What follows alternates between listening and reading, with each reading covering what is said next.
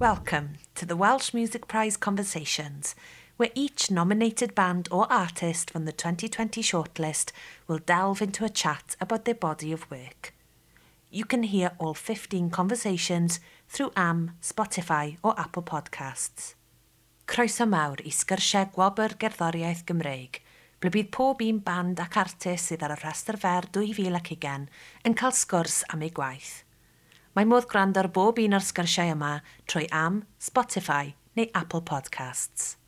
So sit back and enjoy this chat between Bethan Elfyn and Georgia Ruth about her nominated album, Mai. Gobeithio newch chi fwynhau'r sgwrs yma rhwng Bethan Elfyn a Georgia Ruth am ei album, Mai. I've got the record here, Georgia. And I brought mine as well. it's it's a piece of oh, it's it's an artwork. This album, and when you get an album that you can cherish and love, like like you said, um, a timeless piece of work. It's warmth. It's uh, I love the title Mai because it is that time of year that feels like the sun warms everything around you in nature and it's a gift this album it's not just uh, something to play via streaming. It's it's the whole thing is a gift. And uh, georgia it's wonderful to, to have this opportunity to talk to you about this wonderful piece of work. Um, i guess it was a difficult year to release an album but also that that's turned out to, to be a weird blessing as well. So i'm going to raise all these questions with you, but I'm going to start with this wonderful um, album. And this poster in particular inside the album because I think this is key to the music. This is a picture of you putting the album together um, in. Is it in a hall in Aberystwyth? It's in the old. Yeah, tell tell me where it is for starters. Yeah, it, it is. It's in this really um, it's quite a nostalgic room for me, that room. So, Joseph Parry Hall uh, in Aberystwyth, part of the university, near the old college building. So, right up um, by the castle in Aber. And in the 90s, when I was when I was kind of you know starting to um, play instruments and stuff like that, it was the location of um, the Associated Board music exams. So for a little while, it was the room that I walked into, like cowering with nerves, um, to um, you know do these kind of music exams. Which is strange then that it left quite a good impression on me. that is a terrifying experience, having done that myself. Yeah. What grades? Uh, I, I think I gave up after grade three or four with the piano, so I can imagine how terrifying it was. Yeah, it really was. But despite all of that, despite the nerves, the room kind of stayed with me for years later. And I'd seen the odd um, performance in there as well over the years. And again, it just kind of stuck in my mind as this really unusual timeless room. It seemed like it was kind of out of a Jane Austen um, production on, on the BBC or something. You know, it just it looked period and it looked kind of like it was from a dream. So I was thought quite a lot about this room for years, and I used to think, I wonder what's happening to that building, and I didn't know. And then when we moved back to Aber, I I knew that I had to make the album somewhere different, somewhere that wasn't a studio this time because I had a one year old son. So everything was different, you know, and I knew that I needed to get a bunch of musicians together in quite a big room. And the acoustics needed to be good enough that we could just like play and Ewan the engineer um, could do his thing and set up the mics, but it needed not to be stressful. And so I was thinking about this room and I managed to track it down um, via some amazing people at Aberystwyth University who said you can you can come and record here. And I'm so grateful to them. They were just so generous, you know, to let me go and use this room. And we were there for about a week in the end.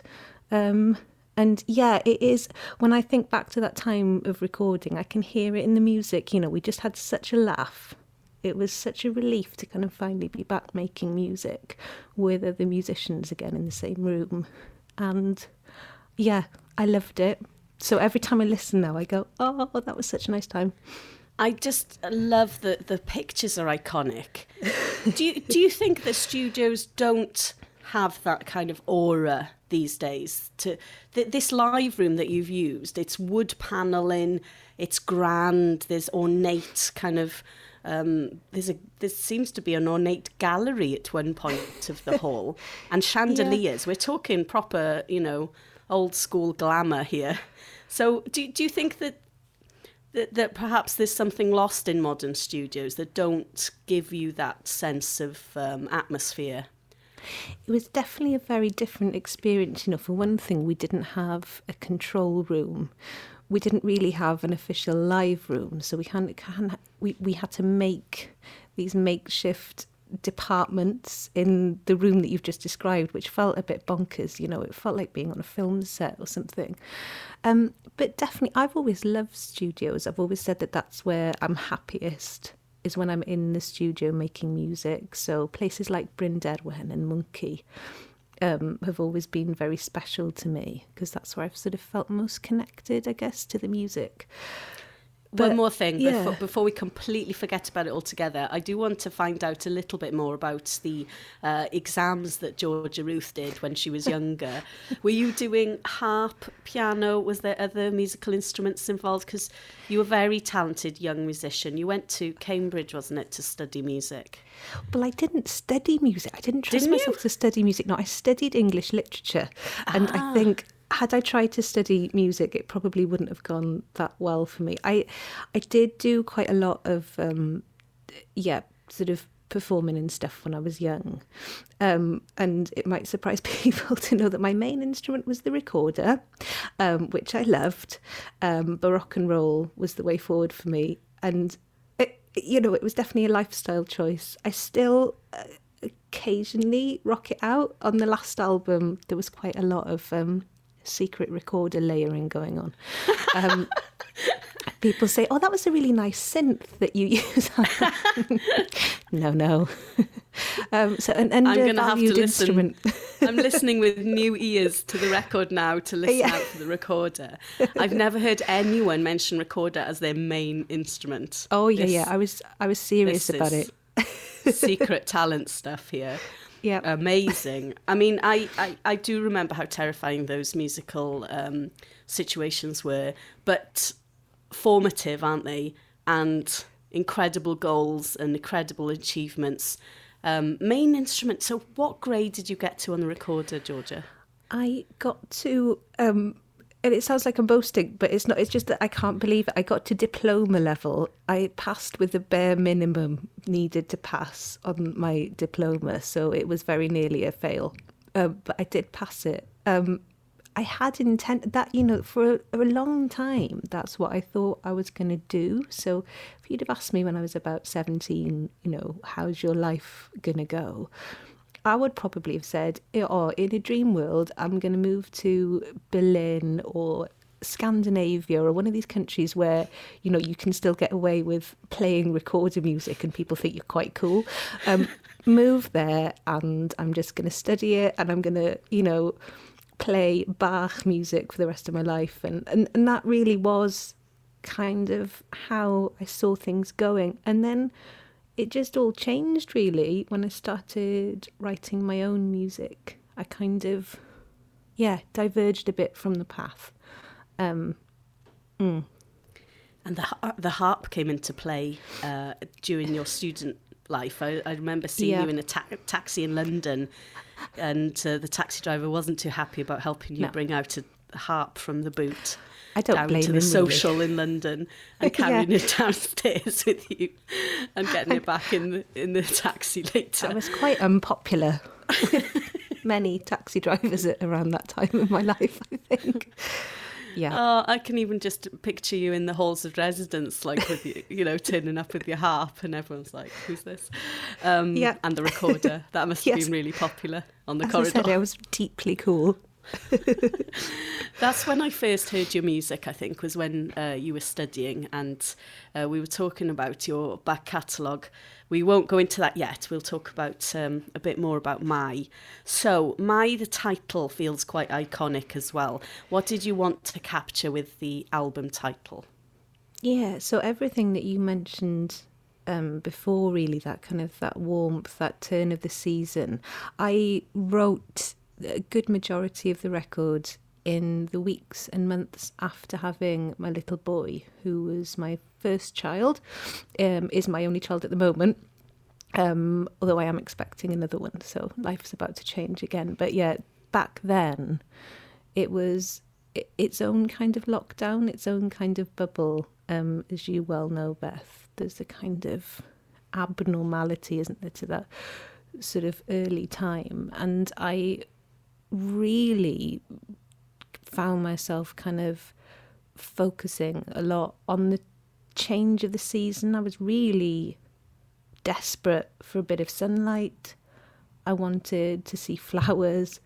You know, I just kind of, it, it felt like this long, long winter. And I just really focused on that idea of, you know, light coming back in, sun coming back in. So all the songs were written, um, yeah, mostly in the winter months. And then it was kind of about hope, I guess, about that idea of, you know, regeneration and regrowth and really kind of getting back out into Mai own life. Um, and so my just seemed like a really simple, nice sounding word um, that kind of evoked all of that. Also in Welsh, Mai is is, isn't it? So there's like a certainty to it. Um, and I wanted, you know, I wanted it to be a bit of a therapy for me, really, making this album. I didn't truly know after the last record whether I would make another one. And obviously, after having a child, that was a bit more uncertain again. So it was kind of an act of healing and an act of sort of getting myself back into um, the world of music as well. I think self identity is a mm. huge question for women after having children when your whole being is taken over by another being and you never quite get your time back. And just that questioning of who you were and who you are now is um, transformative as well. So, Mai feels like this kind of, yeah, this strength or rebirth happening in terms of identity. Um, mm. the, the the date itself was quite uh, important to you because you did a streaming gig on May the first, which is May in Welsh, and I remember you saying at the time that there was um, a particular reason for that date. Yeah. The resonance of May the first. Yeah, so for me, I was you know, this fixation on the seasons and the distinct differences between the seasons, things I'd not really focused that much on, believe it or not, until um, having my little boy. It kind of caused me to like look at things differently. And I became really interested in like all the festivals that we have, um, you know, traditionally here in Wales and across Europe, I guess, really, these special times of year, you know, when these these changings of the seasons would have been celebrated, would have been really potent, would have had all these rituals um, associated with them. And May Day, particularly for me, was really powerful. I read loads about it here in Wales and all the customs and the kind of things that people would have done, but mainly this idea of like kind of triumph over darkness. And there's sort of, again, like a lot of stuff about light. Um, and so yeah, I kind of uh, it felt nice to kind of um, have my own little ceremony, for want of a better word. Realised that we don't really do much of that stuff, do we, um, in the world anymore? Um, but I've quite enjoyed sort of learning about it. In the art world and the literature world, there's a topsy turvy world to May the 1st. And oh, there were yeah. traditions, weren't there, about um, the fool and people would dress as the fool or the king would be the fool and the fool would be the king. And um, I, I just think even that theme there's a lot going on and it's actually an explosion of life isn't it? It's just yeah. the society coming together the May Day dances and um, the pagan rituals like you said. And so you did a stream. It was really intimate wonderful gig And it's been the o- only stream this year, has it? yeah, did one. Did I do another one? Oh, we recorded another little gig um, for Espadrec from the house, but that was sort of pre-recorded as live, you know. But yeah, we only did one. I enjoyed it so much, and there was that part of me who doesn't like to spoil things. I just I was scared that if I did more, that it would um, it would get less special each time, if that makes sense. Because I could see that lockdown was going to be for the long term. But I do know a lot of musicians really loved um, doing live streams. I guess it's I just yeah. I think what the experience was so different for the musician and people watching, and the intimacy of being there. I mean, we, you know, the conversations between you and Ewan and keeping your voices down because the baby was in bed and just absolutely insane as a concert, isn't it? You know, just like. and our experiences of music were refreshed, I think Yeah. however difficult the whole year's been, I feel like there's been a creative outpouring in a different way or or questioning or exploring and they've been positive. Mm. Yeah, I agree with you. And I also think that people have been listening differently to music. Um, what I noticed in the kind of first weeks after the album came out, again, not how I'd expected it to come out straight into lockdown, but because people were at home, they couldn't go out, literally a captive audience. And I found that people were noticing things on like this macro level um, in some of the songs and you know, it was really interesting to me to to find that people had just been listening in that depth and giving it their time and their sort of it was it meant a lot to me um, because yeah, it was a very deeply personal album, but then sort of seeing other people read their own meanings into it and sharing them back with me and, and, and really applying it to that strange start of lockdown. Um, I was just so glad that it the timing had kind of worked in in a weird way, although I obviously would never have planned it that way. Deeply personal. Um, I'm going to ask you to give us a little talk through some of the songs. Yeah. Where do you want to start? What which songs feel like you can explain them easiest? Yeah, there's a there's a real. I think there are two sides to this album. So there are the songs that are kind of like the joyful, outpouring songs, and then there are the songs that are the kind of inward, I would say, into the shadows songs. The one that I'm probably the most proud of is Seven Rooms. It is probably the song I'm most proud of ever because I didn't expect to be able to put the story um, and the feelings that are in that song to music. I didn't expect to be able to get them. And to the point that I find it quite hard to listen back to that song, although I'm so proud of it and also so proud of the band for kind of interpreting exactly what was needed and just the way that they're playing on that is just, you know, it's um again I was very touched. Bit of an emotional wreck. Um I yeah, I'm really proud of that one. But on the other hand, I find it quite hard to listen to. Whereas songs like Cosmos, for example, I can really connect to the joyful, slightly kind of unhinged, celebratory sort of energy on that song. That that you know that for me the the the outro of Cosmos was kind of like what I was trying to do on the whole album, which was just to like, you know, let it all out, and kind of be a bit wild. So, yeah, I don't know if I've answered your question or just rambled. Um, no, that's fab. I'm going to um, ask you just a little bit about each one, if that's okay. Yeah, yeah. So let's, I mean, I'm looking at the track listing in front of me and just wanted a little, even if it's one word, a little perspective on where you were at when you were uh, writing the album. So, Gareth, So Garth was an improvised. It began as an improvised sort of recording between me um, and Hannah Davis on violin and Elsa um, on um, viola da gamba, which is like the best instrument ever. So we were all just in the room in Aber and we all just played. And I had a kind of theme for the album. There's the da da da da da da. So I knew I wanted that to like set the tone, and we were just going to play around on that um, to kind of establish the world of, of, of where everything was going to happen. Um, and that all came together just very naturally. Those two were amazing.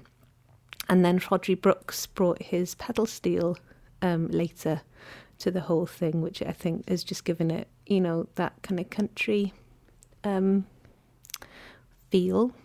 So it makes me happy to listen to that intro. It's like, oh, yeah, yeah, as you've collaborated with a number of musicians, but did do you feel like if it's your album, you need people that understand you and know you, or on a musical level, is it an intellectual connection that you know someone you can trust someone to kind of take something and do something with it? I mean, do you, do you have to make it personal, or is it more like, no, I'm just trusting this person? Yeah, there's a huge element of that, I think, because I'm I'm not someone who's got very fixed ideas um, when I go into a recording session, and I'm almost always really inspired by whatever the musicians who are with me are doing. So things tend to evolve quite organically and that's definitely what happened on this album you know it, we didn't really make we didn't have that much time to make kind of fixed decisions. So we just had to sort of go with what everyone as a group felt good with. And it was a very democratic way of um, doing it uh, efficiently in the time that we had as well.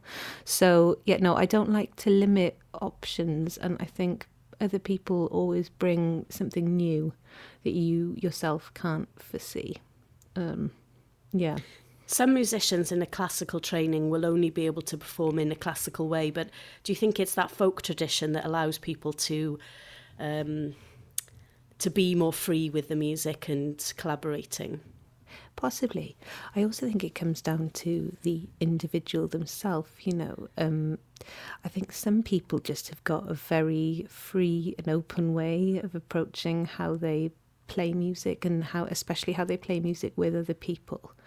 And I find that I'm just always really drawn to very open, um, yeah, like open-minded musicians who just kind of are going to go and have a try at lots of different things, and and and that always to me seems to be where the kind of um, more magical stuff happens when people just kind of go, oh God, okay, let's just see what happens, and they bring something then yeah. Just imagine it being quite terrifying, actually, to kind of put yourself out there in front of everybody.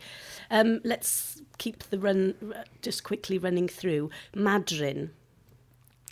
Yeah, so this was a song for my son, um, and it, his middle name is Madryn, um, named after Garn Fadryn, which is um, yeah, a really lovely, beautiful sort of hill in Pen Llŷn. And so I kind of wanted to write a song for him about something that was permanent, like that hill. And in the end, it became sort of a song about a hill. um, the good thing is is that he likes it or he says he does. Um, i think he mainly likes the video the amazing video that eva made for it. And he's quite he's he's like oh yeah it's this is the song that's my song isn't it? And so that's really nice. Um, it was nice to kind of give him a song um, also, again, it's one of the uplifting ones, so I like listening to that, and I like listening to Steve's harmonies at the end too. Um, Steve Black, who's just got the best voice for harmonies, so he kind of did these Beach Boys type oohs all over the end, and every time I hear them, I just yeah, it just makes me really happy. Seven Rooms is the next track on the album, and you've already mentioned that one. Is mm. there anything else you wanted to say about it before take you to the next track? Just that, I, yeah, it's. I, the first song I heard when I came back into the normal world after having my son was a Townes Van Zandt song, um, You Are Not Needed Now. And there was something about that song that was just, you know, when you really need to hear something and you hear a certain song and it just gives you exactly what you needed, but you didn't know until you heard it, it you needed it. I kind of wanted to make that kind of song for myself. So it was like it was that song was definitely therapy. Yeah. That's what I would say about that. Terracotta. Terracotta was about moving back to Aberystwyth from Cardiff. Um, obviously, I grew up here and I left when I was 18. Um, and I hadn't ever really intended to move back. Um, and then when we did, it was just really um, beautiful, but also quite difficult. There's something quite weird about moving back to the place that you grew up, I think, because suddenly you're flooded with all these memories that you kind of had forgotten about, people's faces that you'd forgotten about, and you kind of regress. I found that I regressed to being about 17, which had its plus points, but also definitely like had quite a lot of, oh my God, I'm 17 again in Aber. Um, but the song was basically about, you know, that idea of, yeah, trying to like move towards the light a little bit and finding, again, like trying to find some kind of ritual. So it says diffig divorder.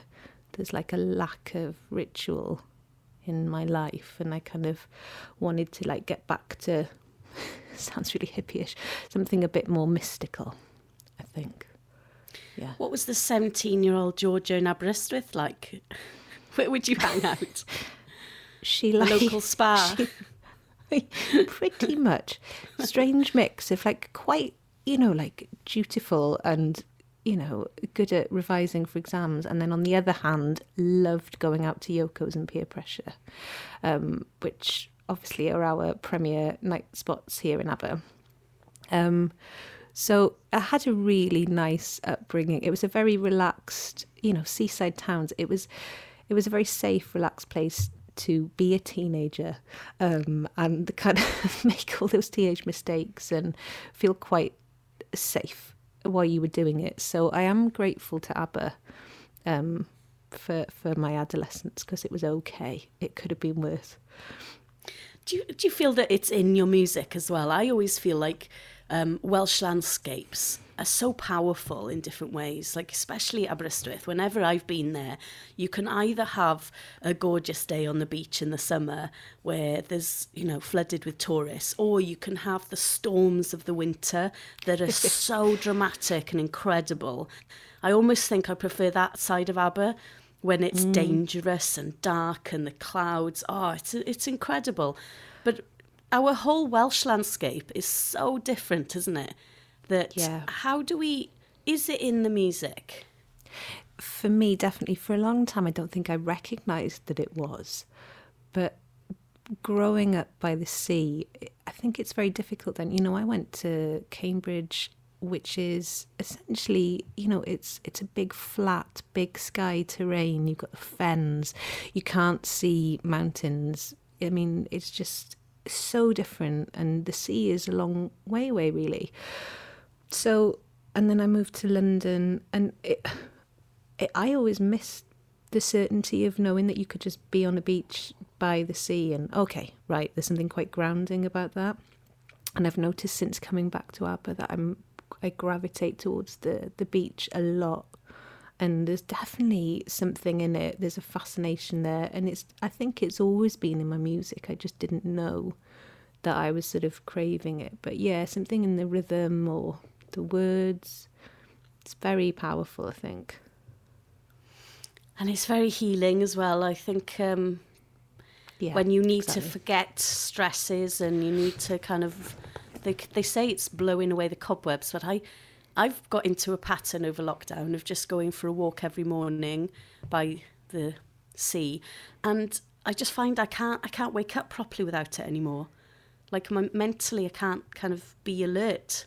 The mm. fogginess this year, the kind of lack of direction, the lack of leadership and in my life you know you, you kind of groundhog day and i kind of need just that massive wind to kind of slap me in the face almost you know Yeah, I've we've done exactly the same thing. There's almost a kind of you, you find your feet taking you down towards the sea, especially like you say on those stormy days where the sea's like massive and churning and quite kind of primal. And it does, it does definitely put you back into some kind of place, doesn't it? When you've been feeling so listless and like just being in the house. I, you know, I've done a lot of working from home as a musician, so I thought I was better trained for this. But it's it's definitely like it's it's so intense, isn't it? And I I think we're lucky that we've got um, these places of escape nearby us. Definitely, I felt lucky over the last year, certainly. It, it's hard to put your finger on it, and I think everybody's still digesting the year that we've had, mm. but people have found pathways or ways of coping with uh, the feeling, uh, you know, the word lockdown, the fact yeah. that we're uh, the the lack of freedom to do something, the lack of travelling, or the lack of visiting other friends and family, and the isolation. There's been so much to digest this year, and I do look forward to the creative albums that come from uh, from the experience. But yeah, it's certainly uh, something interesting here in, with nature that we can. That's been the rescue for me. Has been immersing ourselves in woodland and the kids enjoying climbing trees mm. and that I'd just never done that before. And I know it sounds so obvious, but the paths kind of. Um, and and uh, you mentioned the seasons and like really embracing seasons. For me, this year, that's the only thing that's changed yes. has been the temperature and the colours. And I just feel more aware of it than I ever have. I think it's, yeah, it's exactly, you know, weirdly, it is exactly what the album is about. When your world becomes smaller, for whatever reason, you know, lockdown, baby, I think the way that you see things is so different because you kind of yeah, you're noticing much smaller changes, aren't you? Because they have more of an impact on you. So, like the sun coming out, sound like Kate Bush now, which is fine actually. It's a huge thing, isn't it? It's like, oh my God. And it becomes really symbolic and it becomes more than just the sun coming out. It's it's like you coming out. It's you know, it, it's it's quite profound. Um, so I, I can't, yeah, I wonder how we're all going to like go back into, let's say, normal life. I'm, I'm sure like ways of seeing things have changed. And you're right, it'll be really interesting to see creatively like what comes out of this, I think, how people um, express it. It's um, so the next track on the album is Mai. Um, yeah. As an album title, what's significant to you when you think of that track? The words of that song, um, I say song, it is a poem that I have uh, appropriated. I've set it to music, however you want to say it. But I, the words of that song, I'd heard um, of Eifion Wyn, but he wasn't a Welsh poet that I knew much about. Um, and I read those words, and again, it was that same thing of needing to read them when I did. And, you know, basically what he says is that I know it's coming, gun iddo fod vis and fis y mêl it's almost like month of honey. So there's like this sweetness this like almost sensual um, quality to spring you know and he says I know it's coming. And there's this wonderful like image of him out walking and he's you know it's all a bit romantic. He's like out in the fields the forests he's seeing the flowers but there's something in him that connects to it. And it gives him a certainty. And when I'd not had much certainty again you know, I just really fixated on it was it, it kind of sounded like an affirmation or a mantra um, to me. And so I wanted to put that right in the middle of the album as a kind of yeah, like a centerpiece, I guess. And then the, there's um, a natural split with the vinyl anyway, where suddenly we're in the second half, yeah. and it starts with "Close for Comfort." And this was was it the first track you put out to kind of introduce the album? It was, yeah. So obviously a track that felt confident and it sounds like a confident calling card. Yeah, I really enjoyed doing this song. We just had a lot of fun with it, and yeah, it just came together really quickly. Rhodri put his pedal steel um, guitar down later, and when he did that, it just all came together. So that was really magical getting that mix back um, with Rhodri's um, sort of yeah extra bits was brilliant. It kind of um, made the whole song make sense to me. Um, yeah, it's a funny song. I, I don't truly know what it's about, um, but there's yeah, I, I like it. I think. And also, it you know, for me, when you think of motherhood and a newborn and that bubble you mentioned, close for comfort, that that's everything, isn't it? Yeah, and also it was. I think if I'm trying to remember what I wrote it about, I think it was sort of about, you know, trying not to lose sight of the other person. I think you know when you're a couple and you've got a new baby, you just become parents, don't you? And you become part of this sort of uh, working unit of trying to like, oh my god, yeah, shit, I've got to like.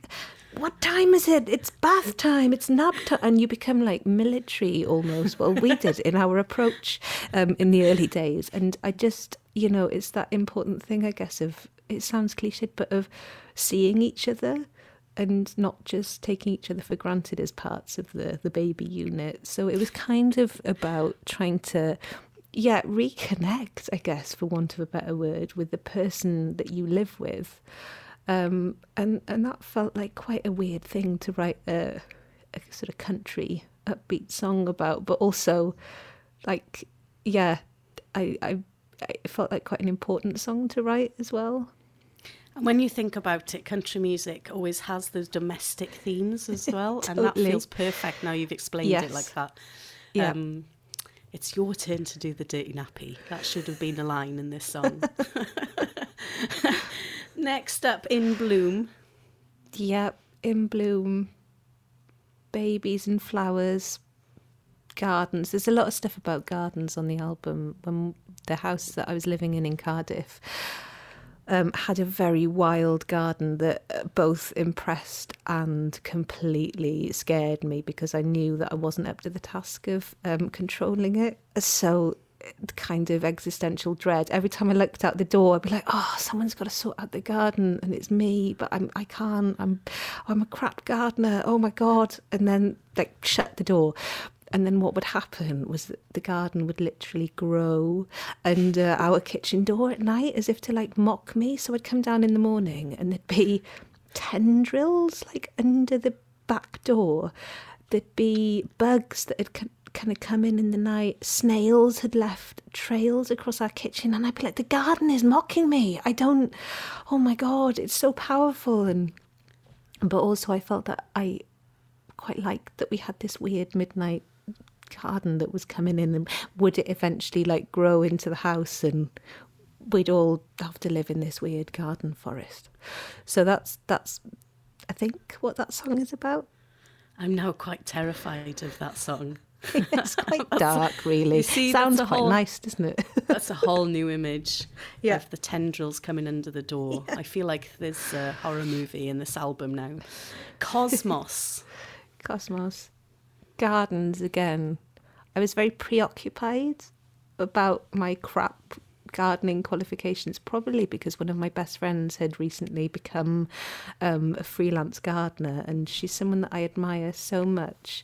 Um, she's just wonderful and beautiful and very, you know, of the earth. And so she'd tell me about, oh my God, and I've just been gardening and like getting down in the soil. And I'd be like, yeah, that sounds great. I can't relate to that. And sort of really overthinking what it meant that I wasn't a good gardener. Um, and so I suppose the song was about trying to, yeah, trying to just let go a bit. I've always been quite an uptight person, quite neurotic, I would say, probably increasingly so. And so it was kind of like an attempt to um, just like chill the hell out and connect with something a bit wilder. Um, so, yeah, that's what that is. It's a bit witchy.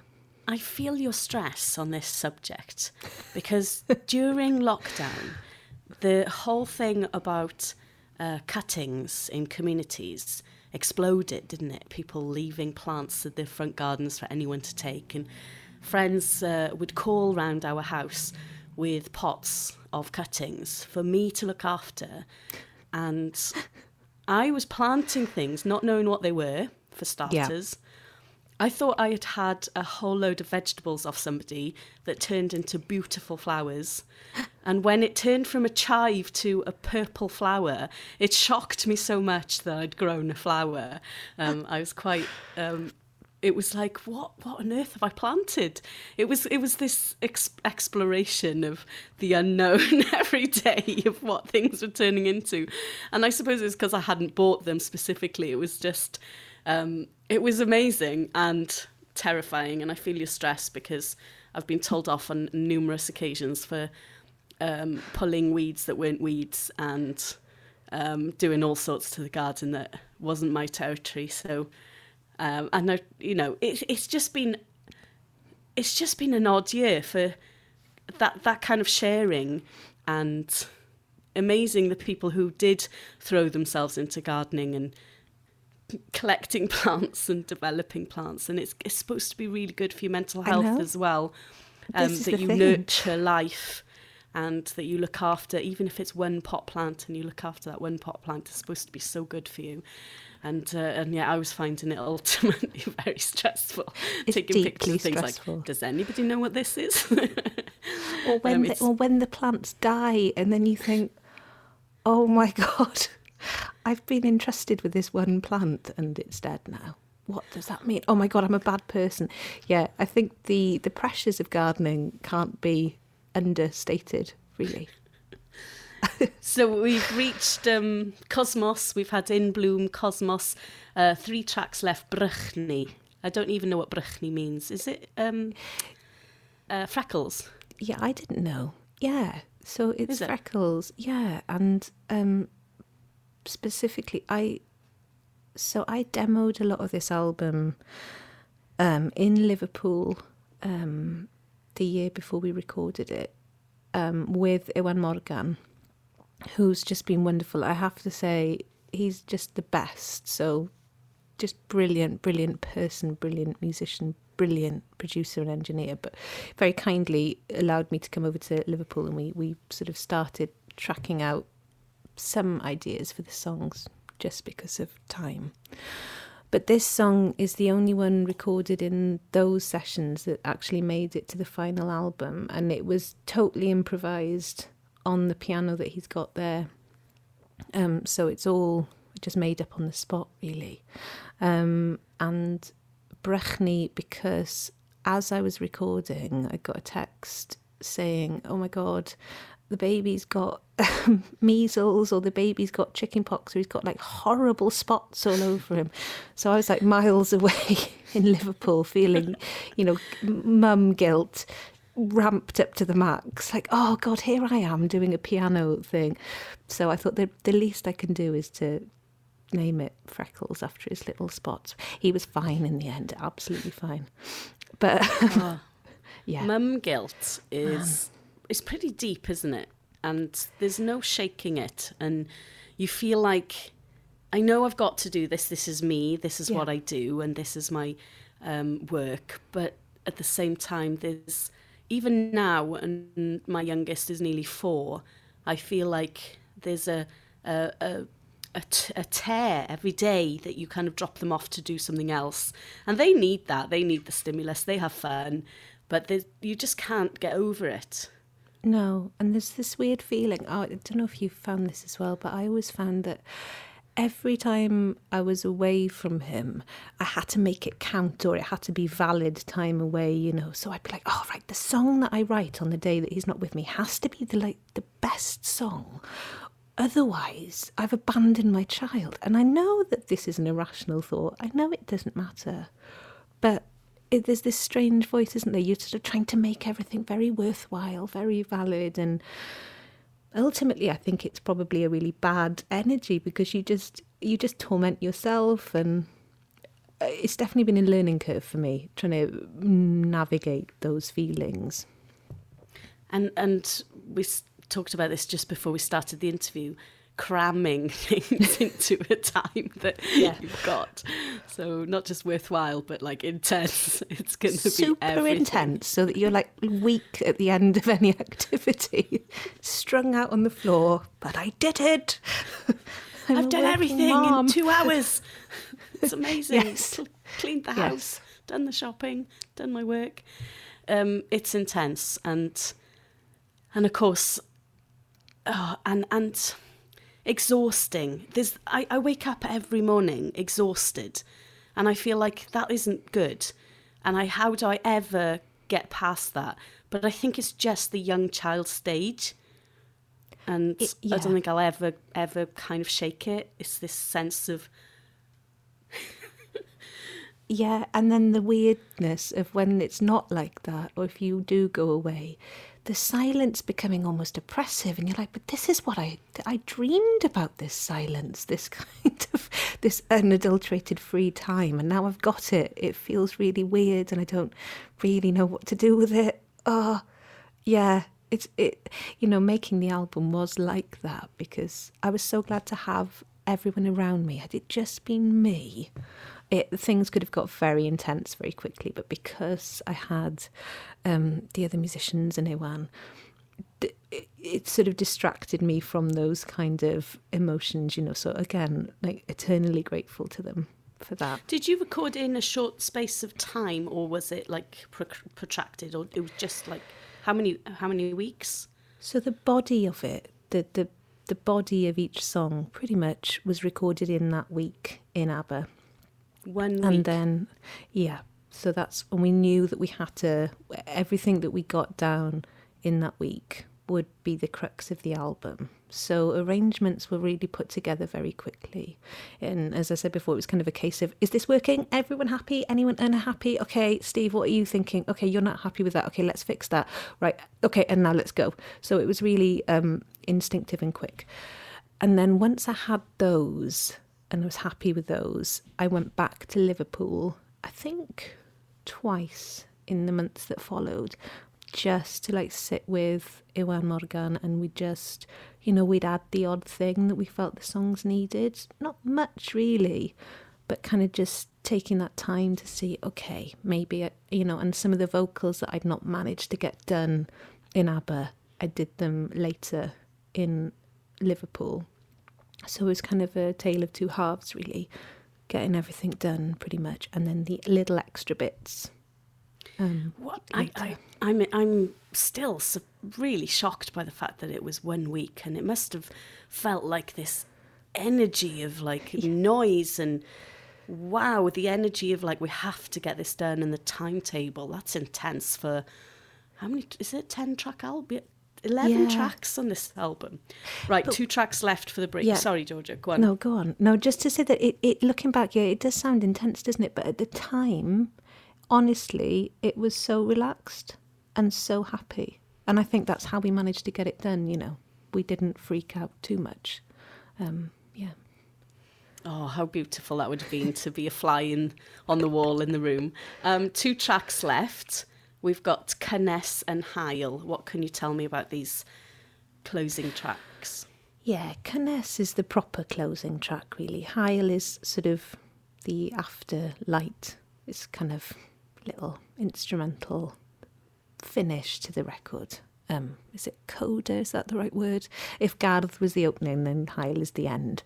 And again, sun, you know, I wanted it to feel warm. Cynnes means warm. Um, I really like that song. it's the song that's probably the most political on the album in, in, in the sense that it deals with climate change quite um, directly. I woke up in Aber one morning and it felt too hot and it was just really odd. It was, I think it was November and it was boiling. And I went for a walk and it just felt wrong. And, you know, because I've been talking so much about seasons and their turn and, and, and things happening as it's meant to in nature, that kind of reliability. It was really disarming then to go out and be like, this this doesn't feel right. All the birds were quiet It's like they knew it wasn't right. And there'd been a lot of stuff in, in the press, you know, with Greta and her whole campaign and a lot of a lot of focus on on climate disaster. And so I guess it was at the forefront of my mind. And I wanted to try and work out well, okay, if I've been talking about finding certainty and comfort in nature, what the hell happens when that natural balance is being destroyed? You know, there's something quite terrifying about that. We're, we're meant to find therapy and comfort in the natural world, but we're also obviously ruining it and pulling it apart, and we don't even know we're doing it. And then we'll be the ones who lose out, you know. So it's quite, quite a heavy song, really. Um, but again towards the end i wanted to like break out of that neurosis and just go to somewhere a bit more um, joyful with it and steve just did the most amazing job um, got the saxophone out and it broke through all that dark thinking you know so it despite the subject matter it is quite a celebratory song i think it's hopeful It's meant to be hopeful anyway. I wanted the album to finish in a hopeful place. Um, so, yeah, dark, but then becoming lighter. But isn't that all the colours of human nature and, mm. you know, all our daily questioning and soul searching? And yeah, I think you've encompassed it all in, in this album. And it really does feel like human nature in a picture, or, you know, on a disc. Um, something I wanted to ask you about has has the year that I mean you created this album in lockdown and I know that even though it's challenging has it also has there also been a sense of peace for you with the year that we've had the taking away the pressure of performing of the live of touring yeah that's a really interesting question. I obviously um I lost all my tour dates um, because we were meant to go on tour um, the week I think we went into lockdown on the Friday I was meant to be doing I think my launch gig. So it was very weird because for a long time I'd built myself up to do this tour um, and you know i have been quite open. I think over the last year, I've struggled quite a bit with um, anxiety surrounding um, live performances, I didn't used to suffer with it, but it definitely was something that kind of gradually came into my life a bit more over the last couple of years. So it, there was something quite weird. I felt like I'd got to quite a good place in my mind about doing these gigs, really looking forward to it, really kind of pumped actually, um, sort of to get back out there. And then obviously, ah, okay, right, rein all that, rein all of that in because you're going into lockdown. So it was kind of like someone pouring cold water over all of my um, optimism and uh, hard work, which hurt a lot to begin with. And then gradually, as we got further into lockdown, I thought, well, do you know what? There's nothing I can do to change it. And, you know, just feeling fortunate um, to be healthy. Um, and yeah, it's, it's certainly kind of it's it, it's been one of those years where you think a lot um, about what it is that you do, why it is that you make music. Um, it's definitely left me prouder to be a musician. I used to kind of wonder if I was allowed to call myself a musician. You know, when I had my little boy, I was like, oh, but I don't play anymore, so I'm not really a musician anymore. And then this lockdown has kind of I've seen the kind of pride in the community in the creative industry people really kind of you know a really strong collective voice and it's made me think I'm so proud to be part of this community of people um and so it's yeah it's, it's there's there've been a lot of emotions I would say um but it's left me feeling very hopeful and again wanting to get back out there and perform because I see now that music isn't just for you. It is for you, but it does so much more as well. It it it, it gives something to other people and if that's something that I can do, then I would like to be able to do that. So it's it's certainly motivated me and taken away the preciousness of that. You know, oh, I don't want to go on stage.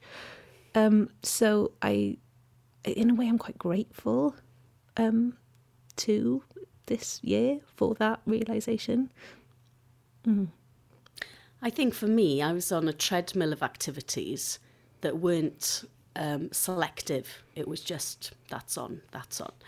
And I think there will be an appreciation of things that um, either connect us or that it's not necessarily the concert, that it's the people that you're with as well. Mm. You know, I think we're such a long way off still, getting back to that place, um, that, uh, yeah, an appreciation of connecting with music. And I've, I've appreciated just listening. So taking away all the trappings of festivals and all the work that I was doing with showcases and things mm-hmm. and just listening. I think that was the first thing. And that's been healthy. It's, it's a, been a resetting of everything, hasn't it? And some of it's healthy, some of it's been hard. But um, I certainly feel like your album is of its time. And isn't that amazing, the things we've talked about and the themes that you'd written it before all of this? And it feels like it's encompassed it all the celebration of nature, the celebration of uh, identity and connection, you know, all those huge things that we've all looked at this year. Um, so I feel like I've come to the end of the interview, but I just wanted to ask you one last thing. Yeah. How does this album sit with you in terms of your body of work? And do you feel like it'll be um, a completely different step as you move forward to record the next? Because it was obviously of, like we've said, of its time, of its place, the way you recorded, the things you were talking about. Um, how does it sit with within your life's work? I'm really, yeah, I'm really happy with this one. Can't say that about them all. There's the musician's tendency to like criticize everything that you've done before and go, oh no, no, this one, this is the one that reflects me. Um, but this one, I, I kind of did it for myself. And that was the starting point. And I achieved that and I satisfied some need in myself. And I had a really nice time making it. Lovely people. And and it, I always knew it would be a quiet album, but I hoped that in the quietness there'd be something quite powerful that would speak to me and I could get something out of it. So it was always meant to be yeah, quite a healing thing. And I'm very grateful that I managed to do it. So if I hadn't have made this album, I don't know if there would have been another record, if that makes any kind of sense. But now I know oh, I'm definitely going to make another record because I've made this one. So it was kind of a do or die one, really. Um, and in that sense, totally important to me. Um, just the most important. So I'm so grateful to everyone who was involved with it. They might not have realised it at the time, but they played a part in, you know, um, something like massive for me. Um, and hopefully with the next one, there'll be a different energy and the songs will sound different. I'm always trying to do something a bit different each time, so it won't sound like this next time. I know that, but I'm so glad that this one does. That makes sense a solo recorder album, maybe. Well, there you go. exactly. So, yeah. um, thank you so much for your time. I'm really looking forward to listening again through the tracks to hear all those things you've highlighted about those songs, um, and and also look forward to hearing uh, future projects and.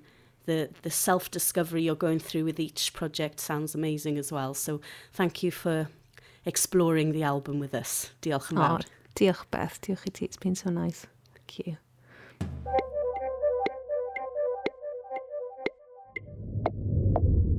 Thanks for listening to this episode of Welsh Music Prize Conversations with the 2020 shortlisted bands and artists. You can stream all 15 conversations through AM, Spotify, or Apple Podcasts.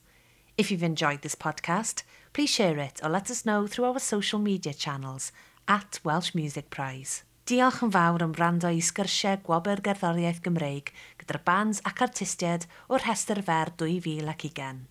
mae modd gwrando i bob un sgwrs trwy am, Spotify neu Apple Podcasts. Os ydych chi wedi mwynhau'r podcast yma, gnewch yn siŵr ei rannu neu i adael ni o bod trwy'n sianelu cyfryngau cymdeithasol at Welsh Music Prize.